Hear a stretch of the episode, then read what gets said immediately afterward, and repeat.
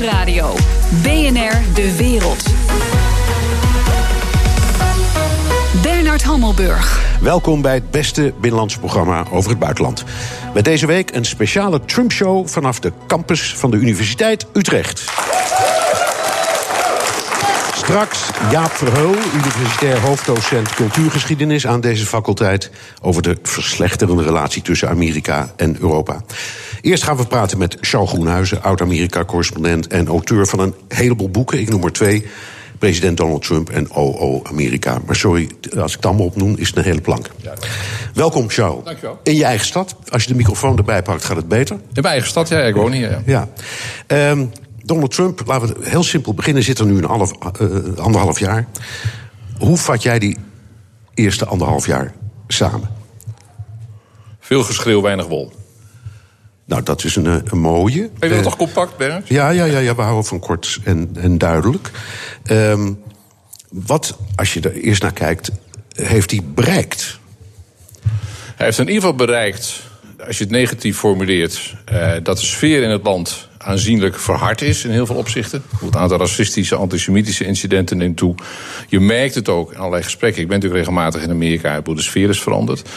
Hij heeft als president via zogenaamde executive orders heel veel dingen veranderd. Maar dat kan een president eenzijdig doen. Dat deden zijn voorgangers ook, of ze nou democraten of republikein waren. Dus als het gaat om milieu, als het gaat om regelgeving voor banken, heel veel kwesties. Nou, misschien dan nu zo'n handelsakkoord of handelsregels kan hij ook vrij eenzijdig verwerpen of kan veranderen. Kan overigens kunnen president altijd. Ja. En is ook altijd gebeurd. Is altijd gebeurd. Ja. Als je gewoon naar de aantallen kijkt, Obama deed het echt op grote schaal. Daar maakten wij ons hier in Europa wat minder druk over. We zijn in onze opwinding wel eens een beetje selectief. Maar dat heeft hij absoluut gedaan. En dat zou een volgende president bij wijze van spreken ook weer terug kunnen draaien. Als je puur naar wetgeving kijkt, heeft hij eigenlijk 1 grote prestatie gegeven. Dat was de belastingverlaging. Ja. Die volgens de meeste economen rampzalig is. En daarom zei ik het net, heel veel geschreeuw. Jawel, maar laten we even kijken naar die belastingvertaling. Ja, verlaging, inderdaad. Het is, het is iets wat ook Ronald Reagan destijds heeft gedaan, met als redenering. Bush ook. En Bush, ja, dat is de theorie van Milton Friedman, hè, de trickle-down theorie. Als je de rijken maar niet de belasting laat betalen, die gaat als je in slechte tijden of in moeilijke tijden of in tijden van herstel de belastingen verlaagt, dan nemen de uitgaven toe en gaat het beter met. En zo voelt het volk het wel, klaarblijkelijk. Ja, kijk, als je eerlijk bent, dan is Obama destijds begonnen in begin 2009. Vrij kort natuurlijk na de geweldige crisis op Wall Street en de crisis in de economie. En dat was bijna natuurlijk radicaal misgegaan. En vanaf dat moment heb je eigenlijk vrij gestaag een opgaande lijn gezien van 2 dingen. De economie en het overheidstekort, laten we eerlijk zijn. Ja. Dat vergeten we ook wel eens een klein beetje in Nederland, maar dat is wel waar. Obama heeft heel veel geld uitgegeven. Daar kun je van alles van vinden, maar dat is natuurlijk wel gebeurd. Maar eigenlijk heeft Trump die lijn die Obama had ingezet, als het gaat om werkloosheid, inflatie laag houden enzovoort, heeft hij die lijn doorgezet. En in het begin kun je dan altijd nog zeggen, ja, dat is wel heel erg, je leent een beetje bij je voorganger. Nu na anderhalf jaar moet je wel langzamerhand gaan zeggen, dit is wel echt Trumps Amerika en niet meer de erfenis van Obama. Dus en die economie gaat goed en het voelt goed voor veel Amerikanen. En dat houdt hem ook in de buurt van de 40% approval rating. Ja,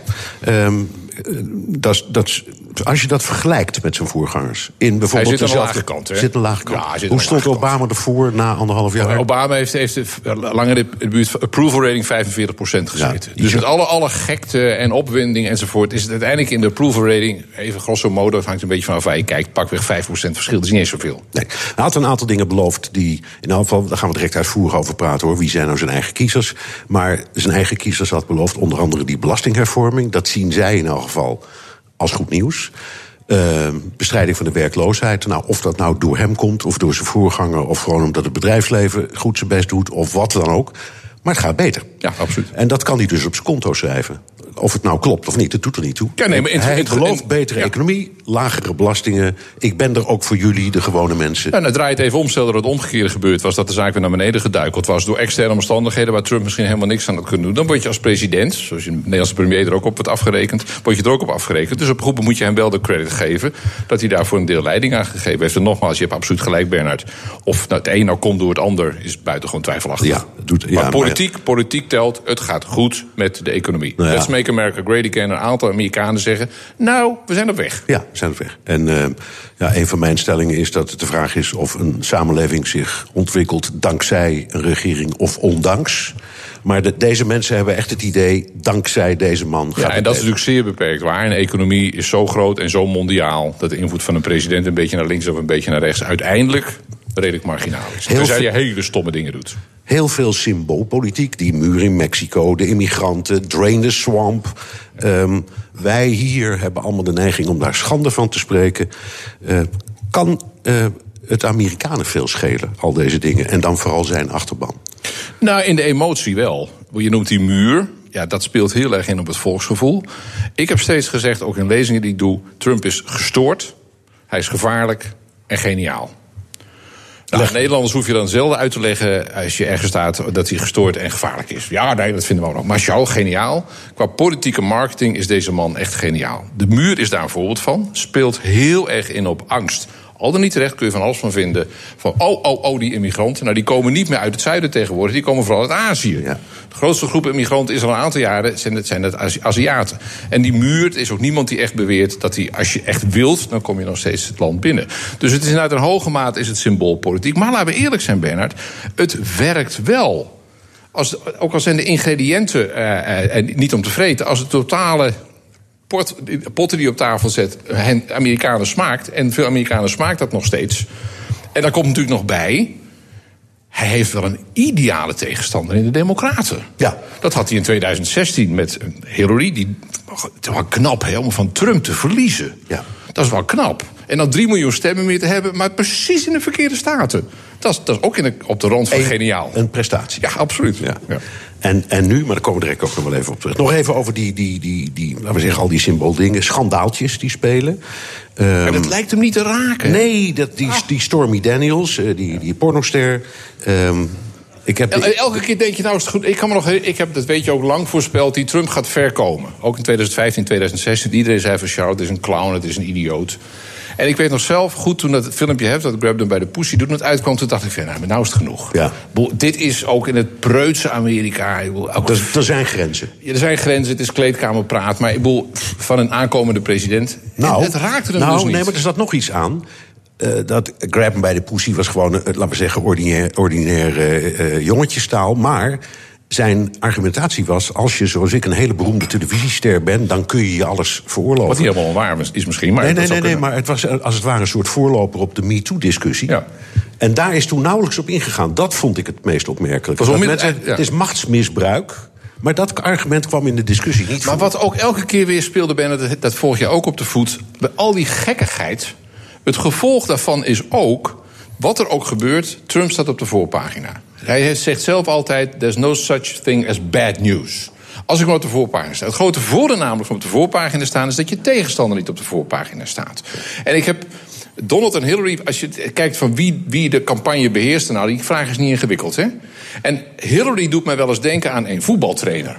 Een voetbaltrainer die na 90 minuten door Bert Malding van de NOS wordt geïnterviewd voor zo'n reclamebord en zegt, nou, dat is niet goed afgelopen. En dan zegt die trainer met treurige blik, we zijn vandaag niet aan voetballen toegekomen. Ja. Hillary is in de campagne niet aan voetballen toegekomen. En dat is de verdienste van haar tegenstander. Puur politiek. Daar zit dat geniale. Je kan ook zeggen, dat moet je hem geven. Je kan ook zeggen, hij had een programma. Wat je ervan vindt, vind je. Maar hij had het. Meer banen, minder belastingen, een muur. Hij noemde concrete dingen. En Hillary deed niks anders dan alleen maar vertellen wat er niet deugde aan zijn ideeën. Dat is absoluut waar. En Trump goot daar onophoudelijk een dikke saus van politieke incorrectheid overheen. Waar de media elke keer weer voor bezwijken. En waarvan de media elke keer weer zeggen wat fantastisch het is. Zoals Les Moonves van, is dat alsmaar op je telefoon? Kijk, ja, vanwege het metaalbesluit. Ja, dat begrijp ik. Dus, ik zie ook allerlei andere dingen binnenkomen. Ja, dat... Maar Les Moonves allemaal Me Too. Hebben ze nou te pakken of niet? Ze hebben me te pakken, ja. Ik zeg het toch even van die Les Moonves. Ja? De baas van CBS News, die zei op een goed moment, daar zijn ze over het algemeen niet heel erg pro-Trump. Maar die meneer Moonves, die zei op een goed moment, over Trump, it may be bad for America, it's great for business. Absoluut.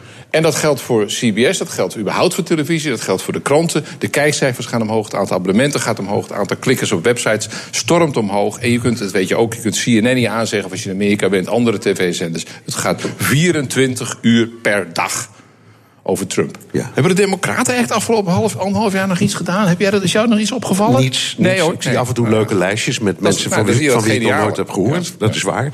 Even over die zullen we maar zeggen, blue collars, die arbeidersbeweging vooral in het midden van het land die hem steunt. Wat wil die achterban precies van hem en waarom blijven ze in hem geloven?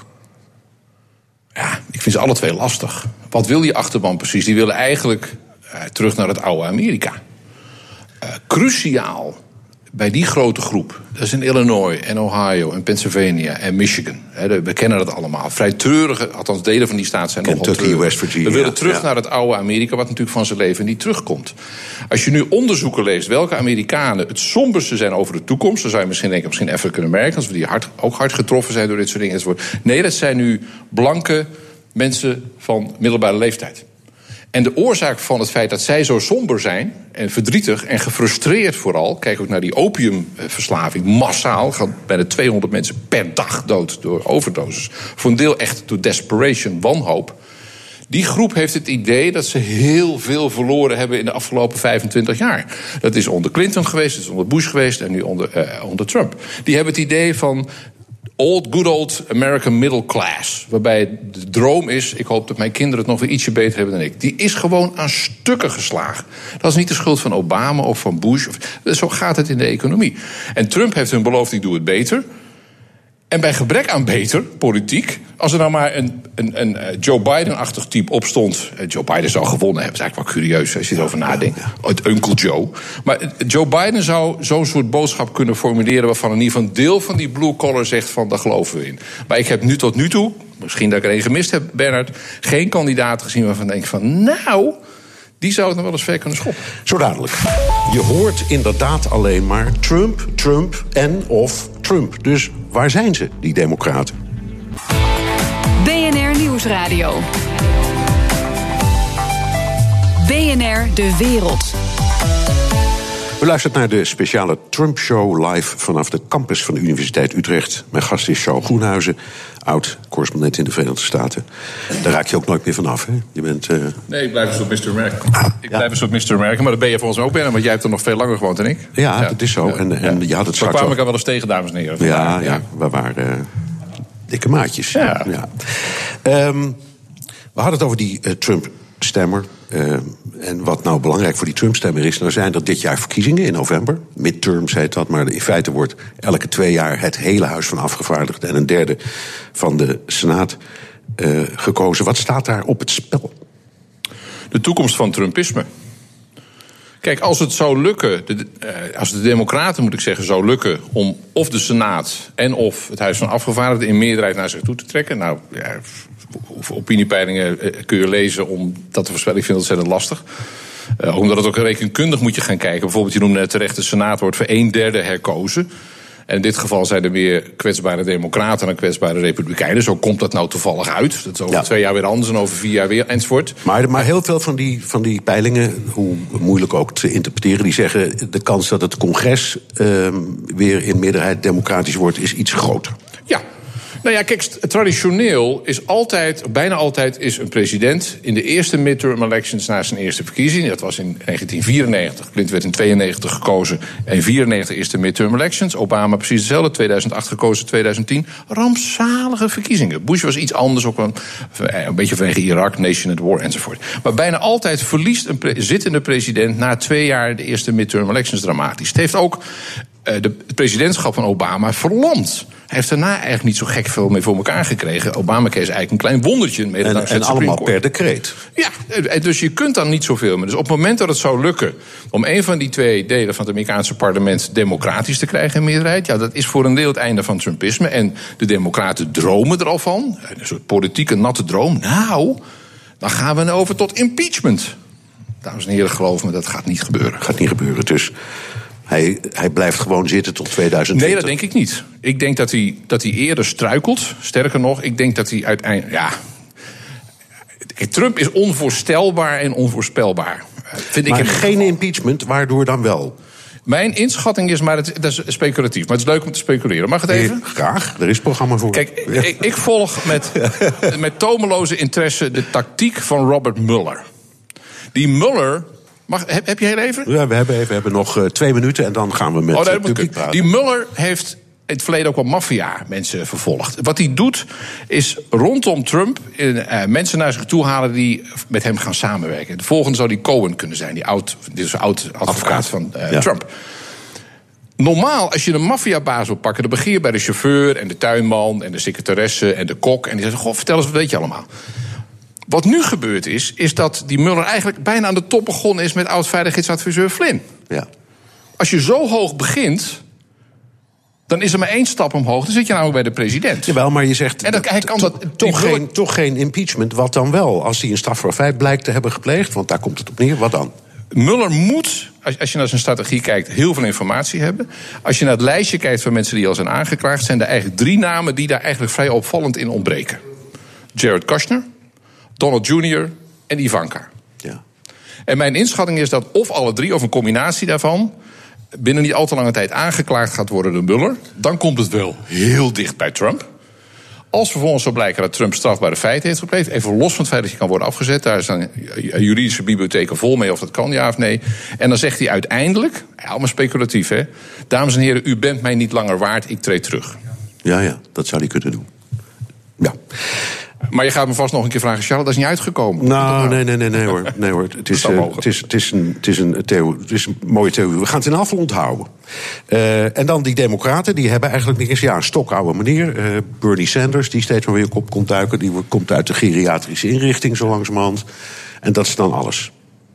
Ja, heel veel meer. Ja, je hebt natuurlijk lokale, regionale grootheden in Californië en in Connecticut lopen allemaal mensen rond die zich aan het warmlopen zijn. Maar wat natuurlijk nu zou moeten gebeuren, maar niet kan eigenlijk in het Amerikaanse systeem, dat je eigenlijk een soort kroonprins benoemt. Hoewel, Obama, dat herinner jij ook, Bernard, in 2004 op de Democratische Conventie is die echt gebracht. Ja. Vervolgens was er nog wel een mevrouw Hillary Clinton die het ook heel graag wilde en vond dat ze er ook wel recht op had. Maar potdorie, vanaf 2004 werd Obama wel gelanceerd. Ja. Hij mocht de keynote speech houden op die conventie. Indrukwekkend. There's only one United States of America. Geen zwart, maar enzovoort. Indrukwekkend. En dat is eigenlijk de basis geweest voor de overwinning van Obama 4 jaar later. En dat hij toen ook in de voorverkiezingen heroïs Hillary Clinton versloeg. Ja. Toen had Hillary moeten zeggen, you know what, I'm quitting. En er is geen kroonprins. We gaan praten met de aanwezigen hier op de Universiteit van Utrecht. We hebben een microfoon die kan worden rondgegooid. U hebt de eerste vraag, gaat u gang. Dank u wel. U sprak over wat hij bereikt heeft, Trump. Maar ik mis helemaal de buitenlandse politiek. Hij heeft toch tot de klaar gespeeld om Europa helemaal in de verdediging te drukken. En hij heeft, wat helemaal onvoorstelbaar was, lijkt mij, Kim aan de tafel gekregen. Althans, bijna aan de tafel gekregen. Ja. En dat mag toch ook wel genoemd worden. Want dat had niemand kunnen bedenken een paar maanden geleden. Nee, we gaan er straks nog wel verder over praten. Maar u hebt gelijk, maar ik wil het vooral nu met Charles hebben, omdat hij dat zo goed weet binnenslands, hoe hij in zijn eigen land ligt. Niettemin, Charles, ga je gaan. Nou, terecht dat buitenlands politiek aandacht krijgt, hoewel we daar wel heel erg van moeten afwachten hoe dat Kim-verhaal afloopt. Dat is ook een soort weermannetje, hè. Ze gaan wel, ze gaan niet. Ik heb geen idee hoe dat afloopt. Het is wel zo dat Trump met dit soort vraagstukken, maar ook door die verplaatsing van de ambassade in Israël, dat hij eigenlijk door weinig te doen toch de zaak wel behoorlijk in beweging weet te schudden. Een ander aspect wat ik interessant vind, u noemt Europa terecht, is het klimaatakkoord waar hij uitstapte. En wat ik daar zo fascinerend aan vond, dat Trump als enige ongeveer in de hele wereld, want elk land ter wereld heeft dat heel braaf ondertekend, daar kun je verder van alles van vinden. Toen hij dat deed, was er een soort eerste schok van, holy shit, Amerika gaat eruit. Maar vervolgens hebben eigenlijk al die landen gezegd, maar niet al die landen, maar ook de grote multinationals en de banken en afzonderlijke staten in Amerika. Die hebben eigenlijk gezegd van, maar wij gaan door met duurzame economie. Wij gaan door met het vergroenen van onze samenleving enzovoort. Dus een beetje onder het motto, Trump stapt uit, de karavaan trekt verder. En eigenlijk, je hoort er ook niet meer over, hè? Iedereen gaat gewoon zijn eigen gang en vindt nog steeds dat we een duurzamere economie moeten hebben. En dat klimaatopwarming een probleem is. De enige die het eigenlijk niet vindt, is Trump, die veelvuldig gezegd heeft, het is een Chinees complot. Heb ik trouwens de laatste tijd weinig gehoord. Ja. Maar dit soort dingen zijn niet het primaat van de president, maar van de staten. Dat klopt. U gaat uw gang. Mijn vraag ging eigenlijk over iets wat nog niet aan bod gekomen is. We horen allemaal binnenlandse perikelen, buitenlandse perikelen. Amerika heeft van oudsher ook een soort moreel leiderschap in de wereld gehad. Is er dat nog? En zo ja, wat betekent dat nog? Nee, het antwoord is nu nee. Dat zou op zich wel weer terug kunnen komen. Amerika blijft En de grootste economie, het hangt een beetje van voor je rekent, China komt wel dichtbij, maar natuurlijk een economische supermacht. Militair is er geen gelijke. Dus op het moment dat er in Washington een andere politieke wind zou waaien, een beetje meer Obama-achtig zou ik maar zeggen, even versimpeld, dan zou dat op zich ook wel kunnen herstellen. Maar het is nu absoluut waar dat de positie van Amerika is aangetast. Maar het is eigenlijk structureel natuurlijk al een tijd aan de gang. Niet zozeer dat Amerika zwakker wordt, maar het is meer ook de rise of the rest. 20, 30 jaar geleden hoefden we met China minder rekening te houden dan we er nu rekening mee houden. Dat piepkleine Korea, wat ongeveer de economie van Mali heeft, daar houden we nu rekening mee, omdat er wellicht waarschijnlijk een aantal van die raketten staan. Maar het is zeker waar het morele gezag van Amerika, en dat is met name hier in Europa, wij denken toch gemiddeld wat linkse, progressieve, liberale, zo je wilt, dan de Amerikanen, in ieder geval dan Trump. Hier heeft Amerika wel een tijdje echt afgedaan. Maar sluit Amerika niet uit en onderschat het ook niet. Wat ik net zei, het is en blijft op politiek, cultureel, technisch terrein blijft het gewoon een supermacht. Geen Trump, wel Trump. Weet je wat Bernard net ook aanduidde. Overschat ook de macht van een president niet. Nog één vraag. Gaat u gang. Ik kan me zo voorstellen dat een Xi Jinping in China zich de ballen uit zijn broek lacht als het gaat om die Trump. Want? Omdat hij in feite niets hoeft te doen om een andere positie in te kunnen nemen in de wereldeconomie. Ja, en hij kan een beetje achteroverleunen. En de aandacht is ook even een beetje afgeleid van natuurlijk wel de enorme imbalans als het gaat om handel. En er gaat natuurlijk veel meer van China naar de VS dan omgekeerd. Geweldige tekorten. Aan de andere kant, kijk, handel. Als je naar de statistieken kijkt hoe handel de afgelopen 30, 40, 50 jaar gegroeid is, maar met name ook de afgelopen pakweg 25 jaar. De Chinezen hebben bij één ding geen belang. Dat is bij een instort in de Amerikaanse economie. Dus iedereen roept alsmaar van ze hebben zoveel van die overheidsschulden. Die hebben ze ook. Dus ze kunnen Amerika van deel manipuleren. Maar dan stort hun eigen afzetmarkt in. En meer in het algemeen kun je zeggen dat handel, vergeleken met pakweg de periode kort na de Tweede Wereldoorlog, is zo'n stabiliserende factor in de wereldeconomie geworden. Omdat wij, zoals we hierbij spreken, zetten, iedereen heeft relaties met iedereen op economisch vlak.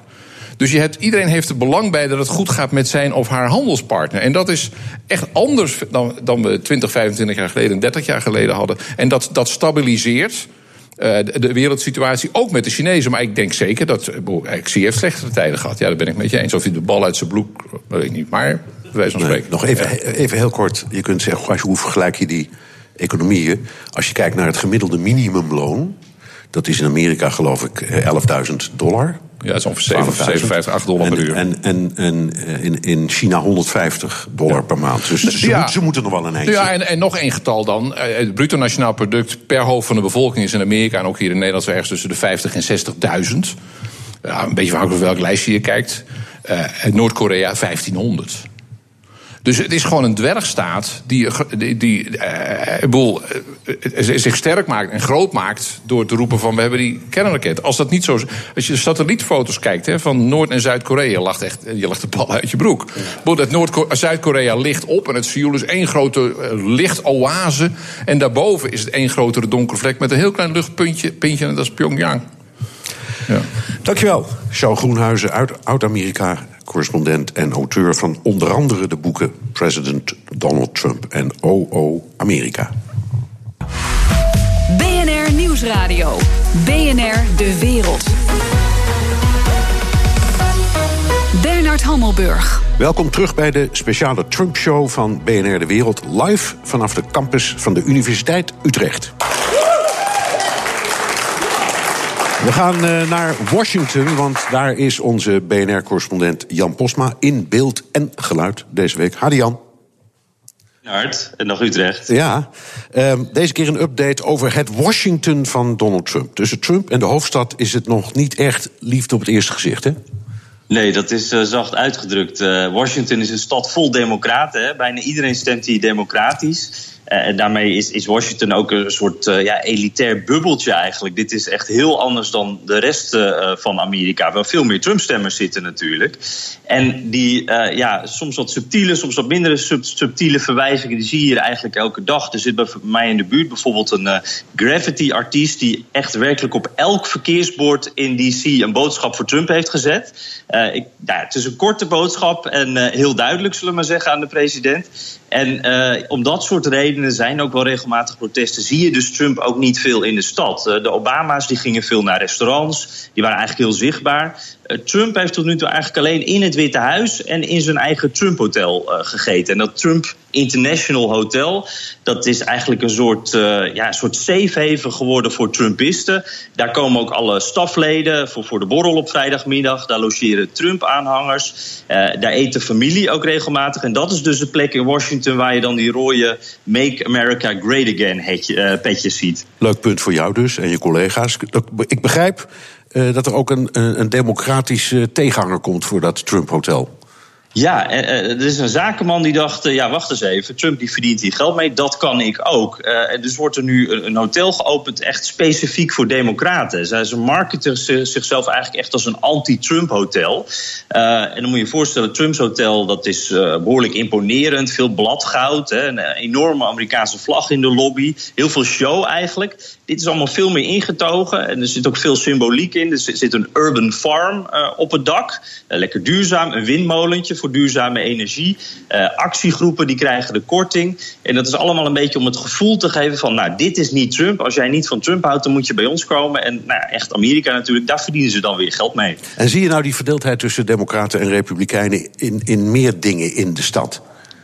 Ja, ik ken republikeinen die niet naar de Starbucks gaan omdat de eigenaar geld aan de Clinton-campagne heeft gegeven. Daar willen ze niks mee te maken hebben.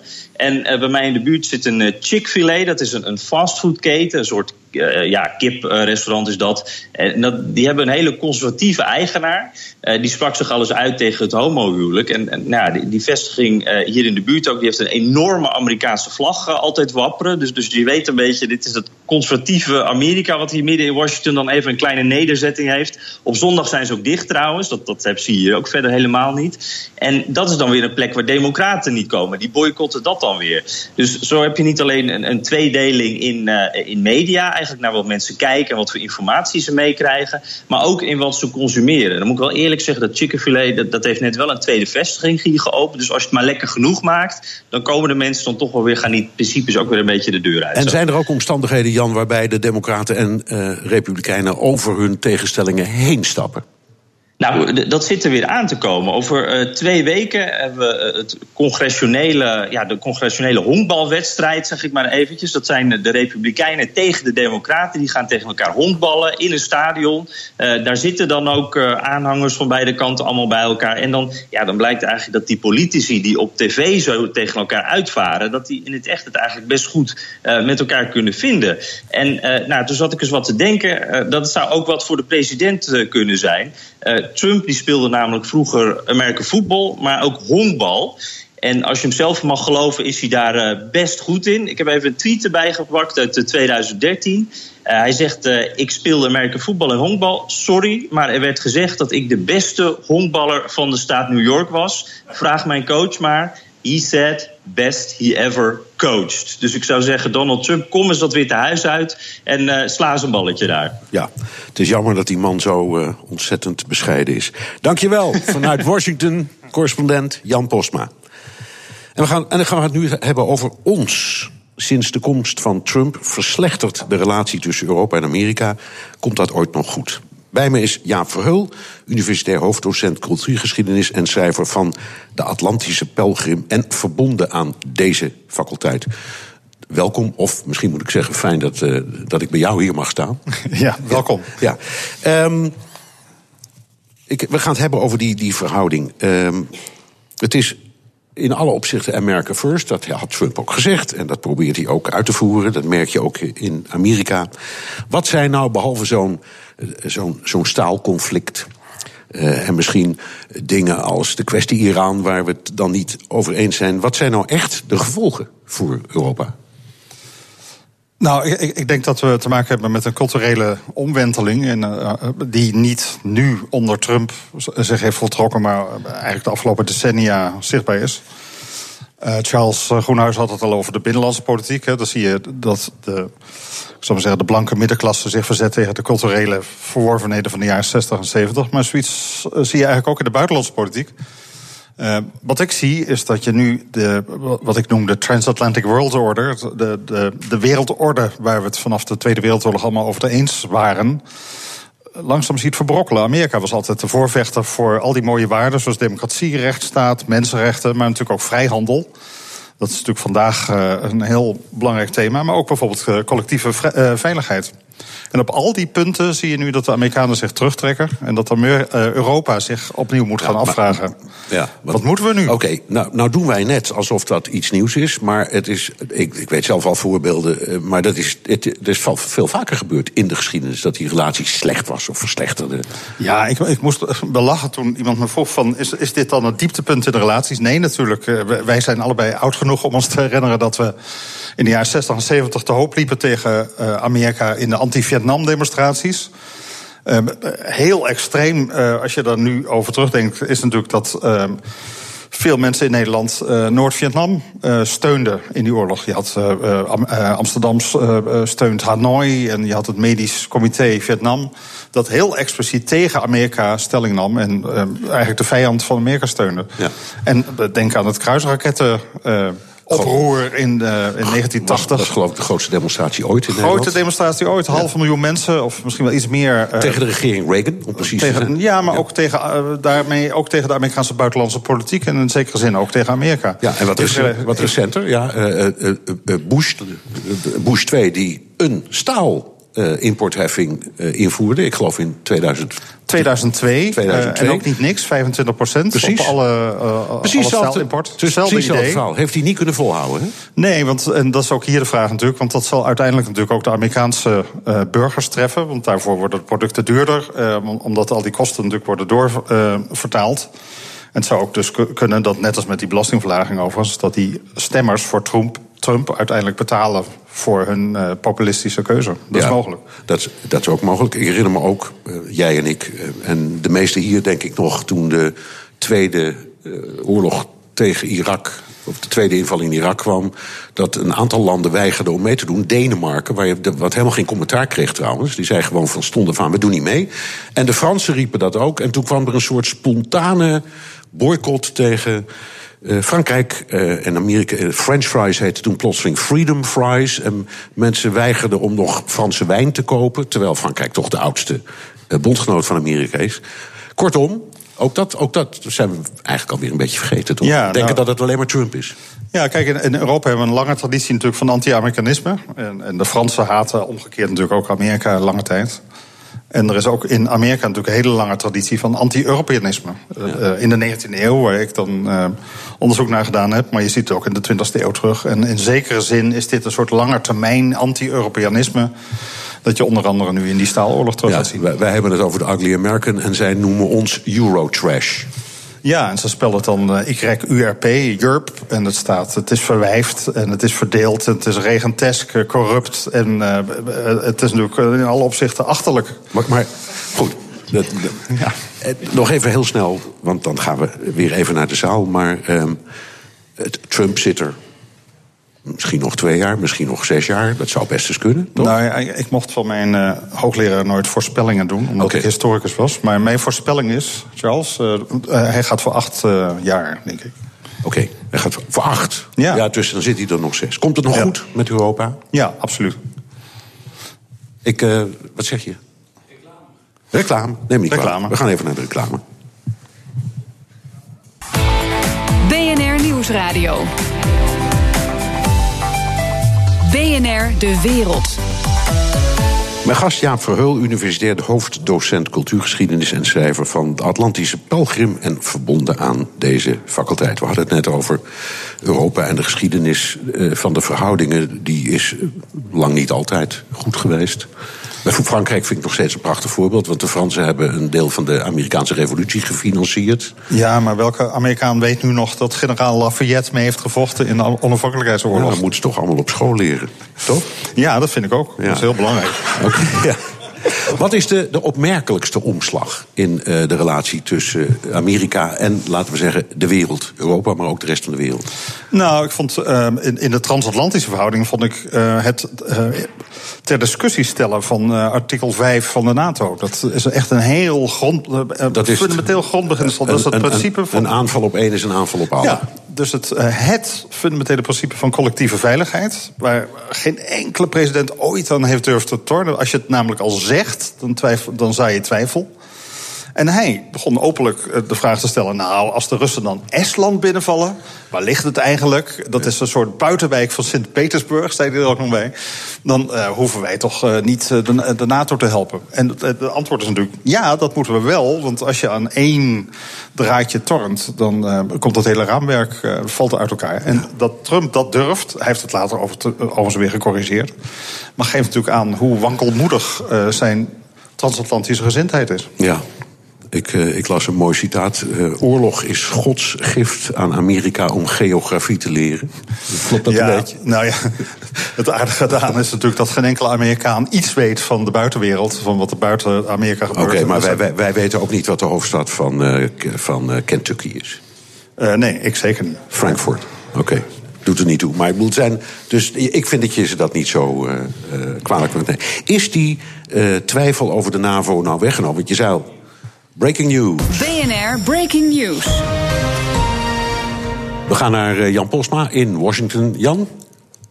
Ja, die verwachte importheffingen van 25% op staal, 10% op aluminium... die gaan nu definitief door, zoals al verwacht eigenlijk. Maar het Witte Huis heeft net naar buiten gebracht dat het nu definitief is... We weten al dat die heffingen dus voor de EU zullen gelden... maar waarschijnlijk ook voor twee andere belangrijke handelspartners van de VS... Mexico en Canada. En het is iets natuurlijk wat Trump altijd al gezegd heeft. Hè. Tijdens de campagne, volgens hem wordt de VS niet eerlijk behandeld in de wereldhandel. Nou, deze importheffingen moeten daar verandering in brengen. En er wordt ook nog wel gezegd dat ze kunnen blijven praten. Dat wil Amerika in ieder geval wel. Maar die importheffingen die gaan dus wel waarschijnlijk vrijdag al in. Ja, volgens persbureau Reuters, dat las ik net... heeft hij gisteravond of vanmorgen vroeg nog tegen een van zijn medewerkers gezegd... het gaat mij eigenlijk om Mercedes. Ik wil in de stad New York, in de straten van New York... nooit meer een Mercedes zien. Dat is de symboliek waar het dan om gaat. Of denk je, nee, het zit toch anders? Ja, nee, inderdaad. Dit zou hij zelfs tegen Macron hebben gezegd. Dus dat is dan indirect een dreigement naar Merkel natuurlijk. Maar de symboliek van de Europese en ook de Japanse auto's hier in Amerika... dat is natuurlijk wel een hele belangrijke. Die Amerikaanse autofabrikanten, dat zit een beetje in het hart van die Amerikanen natuurlijk. Maar als ik heel eerlijk ben, kijk hier op straat. Je komt bijna geen Amerikaanse auto meer tegen. Dat zijn alleen maar Toyota's, Honda's, dat soort auto's. En af en toe een luxe auto. En dat is dan toch wel een BMW of een Mercedes, hoor. Dus zoals ze in Duitsland hierop reageerden... misschien dat die Amerikanen dan betere auto's moeten gaan maken. Ja, nou, Toyota heeft geloof ik zijn grootste fabriek ter wereld... in de Verenigde Staten. Dus dat klopt, ja. Ik kan ook zeggen, het zijn gewoon Amerikaanse auto's. Dankjewel, Jan Postma, vanuit Washington. Jaap Verheul, reageer maar even. We hadden het natuurlijk allemaal zien aankomen. Dus echt, in die zin is het geen nieuws, maar wat is je reactie? Nou, ik loop toevallig rond bij Hooghoorn Zeemuiden, dat nu Tata heet. En ik kan je verzekeren dat ze daar heel erg geschokt zullen reageren hierop. Het is wel heel duidelijk een... het zal effect hebben, economisch. Alleen als je het op de wat langere termijn kijkt... de economische banden tussen Amerika en... Europa is zo intensief. De Amerikaanse investeringen in Europa en de Europese investeringen in Amerika zijn zo sterk dat ik niet denk dat dit uiteindelijk de economische band zal verbreken. Nee. Maar het is wel een ding. En je kan zien ook dat protectionisme, nationalisme en dat isolationisme waar Trump voor staat, hand in hand gaat. Dus dat is echt een populistische maatregel. Ja, we hadden het net over Bush 2, die dat ook heeft gedaan. Echt precies hetzelfde. Ja, Bush 2 heeft het gedaan. Dat had hij zich voorgenomen voor, ik geloof, een looptijd van 3 jaar. Maar na ruim een jaar heeft hij het zelf opgeheven. Ja, want uiteindelijk betalen dan natuurlijk de consumenten in Amerika de prijs daarvoor. Want de prijzen van die importheffingen worden doorberekend. En het zal, elke vorm van protectionisme zal uiteindelijk de consumenten in Amerika... en juist dus de Bush-stemmers daar gaan raken. Mijn indruk, ook aan de hand van het verhaal... wat Charles Groenhuijsen eerder vertelde... is dat onder zijn eigen kiezers dit soort dingen allemaal wel goed vallen. Want hij had aan de metaalbewerkers in Pennsylvania gezegd... ik ga zorgen dat die oneerlijke metaal... dumping vanuit de rest van de wereld stopt. Ja. En of dat nou lukt of niet, het klinkt als symbool natuurlijk fantastisch. Ja, het is populistische symboolpolitiek. En juist die kiezers die zijn waardevrij, zoals dat zo mooi heet. Dus die gaan helemaal niet nadenken over wat de lange termijn effecten zullen zijn. Maar vinden dat nu eindelijk eens hun stem wordt gehoord en dat er maatregelen komen. En kan het ze dan wat schelen of het wel of niet helpt? Op de korte termijn niet. Nee. Uiteindelijk, als ze het in de portemonnee voelen, natuurlijk wel. Maar het kan best zijn dat al deze nadelen gecompenseerd worden door economische groei of allerlei andere voordelen. Ja. Voordat Jan net met het nieuws kwam, stelde ik de vraag. Hij zit er nog 2 jaar of nog 6 jaar. Nou ja, dat weten we dan niet precies. Maar is het daarna weer een beetje over met die spanning? Komt het dan weer een beetje goed met die relatie tussen Amerika en Europa, Amerika en de rest van de wereld? Ja, ik ben er op de lange termijn helemaal niet zo bang voor. Ten meer ook omdat er allerlei andere banden zijn, culturele banden, economische banden. De Europese buitenlandse politiek is natuurlijk voor een groot deel georiënteerd op Amerika. Dat zal allemaal niet zo snel verdwijnen. En ik denk dat ook voor Amerika Europa een hele belangrijke bondgenoot is. Maar die conjunctuur hebben we natuurlijk de afgelopen presidentschappen ook gezien. Onder Obama, Clinton en daartussen Bush natuurlijk. Ja. We gaan naar vragen uit de zaal. Gaat uw gang. Ja, mijn vraag is, tijdens de verkiezingen had Trump regelmatig... hij gaf hoog op over Poetin. Hij sprak daar regelmatig zijn bewondering over uit. We zien nu dat die verhoudingen met Rusland eigenlijk nog steeds slecht zijn. En net zo slecht als onder Obama bijvoorbeeld. En mijn vraag is, in hoeverre ligt het in de lijn der verwachtingen dat, als we ervan uitgaan dat hij nog 6 jaar zit, Trump, dat die verhoudingen weer eens beter zouden kunnen worden? Nou, dat is heel moeilijk voorspellen, maar je ziet wel, het is makkelijker voor een republikeinse president om de hand uit te reiken naar Rusland. Dat hebben we natuurlijk onder Reagan gezien. En ook Nixon in China. Dat zijn prachtige voorbeelden natuurlijk van presidenten die van een hele extreme anti-Chinese, anti-communistische positie uit die hand uitreiken. En eigenlijk had ik verwacht dat Trump dat op kortere termijn al zou doen. Ten meer omdat er natuurlijk allemaal speculaties zijn over zijn liefde voor dictatoren en voor strong leaders in de wereld. Maar tot nu toe is er weinig van terecht gekomen. Sterker nog, als je goed kijkt naar wat hij gedaan heeft, dan heeft hij ondanks die retorische twijfelen over Estland, heeft hij de steun aan de NATO-randstaten, zou ik maar zeggen, van Rusland versterkt.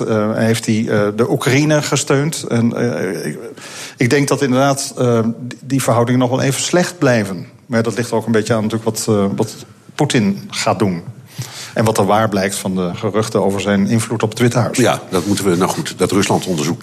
Dat zit hem dwars, hè, trouwens, wat dat betreft ook. Hij had liever dat hij met Poetin aan de slag kon, terwijl niet dit zwaard van Damocles boven zijn. Ja, het is duidelijk dat dit een grote irritatiefactor voor Trump is. Dat zie je aan de manier waarop hij reageert door middel van twitters en beschuldigingen en dat soort dingen. Dus dat onderzoek van Mueller, maar trouwens ook van het Lagerhuis en de Senaat, dat zit hem heel erg dwars. Volgende vraag, gaat u gang. Trump is een republikein, maar niet echt. Want eerst wilde niemand hem hebben. En uiteindelijk werd hij de verkiezingen voor ze. Ja. En hoe zit die verhouding? Want wat ik niet begrijp is dat hij zo'n grove man is. Die zo agressief is. En dat de meeste Amerikanen die ik ken, zeker de conservatieven, dat zijn hele nette, bescheiden mensen. Of, ja, nou ja, jawel. Dat lijkt me een enorme tegenstelling dat je als persoon op zo'n man gaat stemmen. Wat ze toch doen. Ja, dat is een hele goede vraag. En wat je ziet is dat conservatief Amerika bestaat uit heel veel verschillende facties. Je hebt natuurlijk religieuze conservatieven die Trump natuurlijk als persoon niet zullen omarmen. En zeker niet door zijn morele gedrag. Maar wel weer waarderen dat hij voor traditionele Amerikaanse waarden opkomt. Je ziet fiscaal conservatieve Amerikanen die natuurlijk fantastisch vinden wat hij doet. En er zijn natuurlijk de traditionele nette republikeinen, want daar hebben we het over. Ja, die hebben het ontzettend moeilijk met hem. En je ziet ook dat binnen de Republikeinse Partij nu allerlei discussie is over de mate waarin hij nog wel een republikein is. En of er tegengeluiden of tegenkandidaten kunnen worden geformuleerd. En dat doet mij denken aan een aantal eerdere perioden in de geschiedenis, onder andere in de 19e eeuw, waar je het hele partijsysteem ziet kantelen. En het is best mogelijk dat die Republikeinse Partij uit elkaar valt. En dat is bijvoorbeeld onder Teddy Roosevelt gebeurd. Die heeft zo'n radicale wending gemaakt dat hij zijn eigen partij in 2 heeft gesplitst. Zoiets zou kunnen gebeuren. En als ik kijk naar de geluiden, ja, het is net als bij de Democraten, bij de Republikeinen hetzelfde. Er zijn eigenlijk geen geloofwaardige tegenkandidaten nu voor Trump. En dat is natuurlijk wel kwalijk. Ja, nog een vraag, gaat u gaan.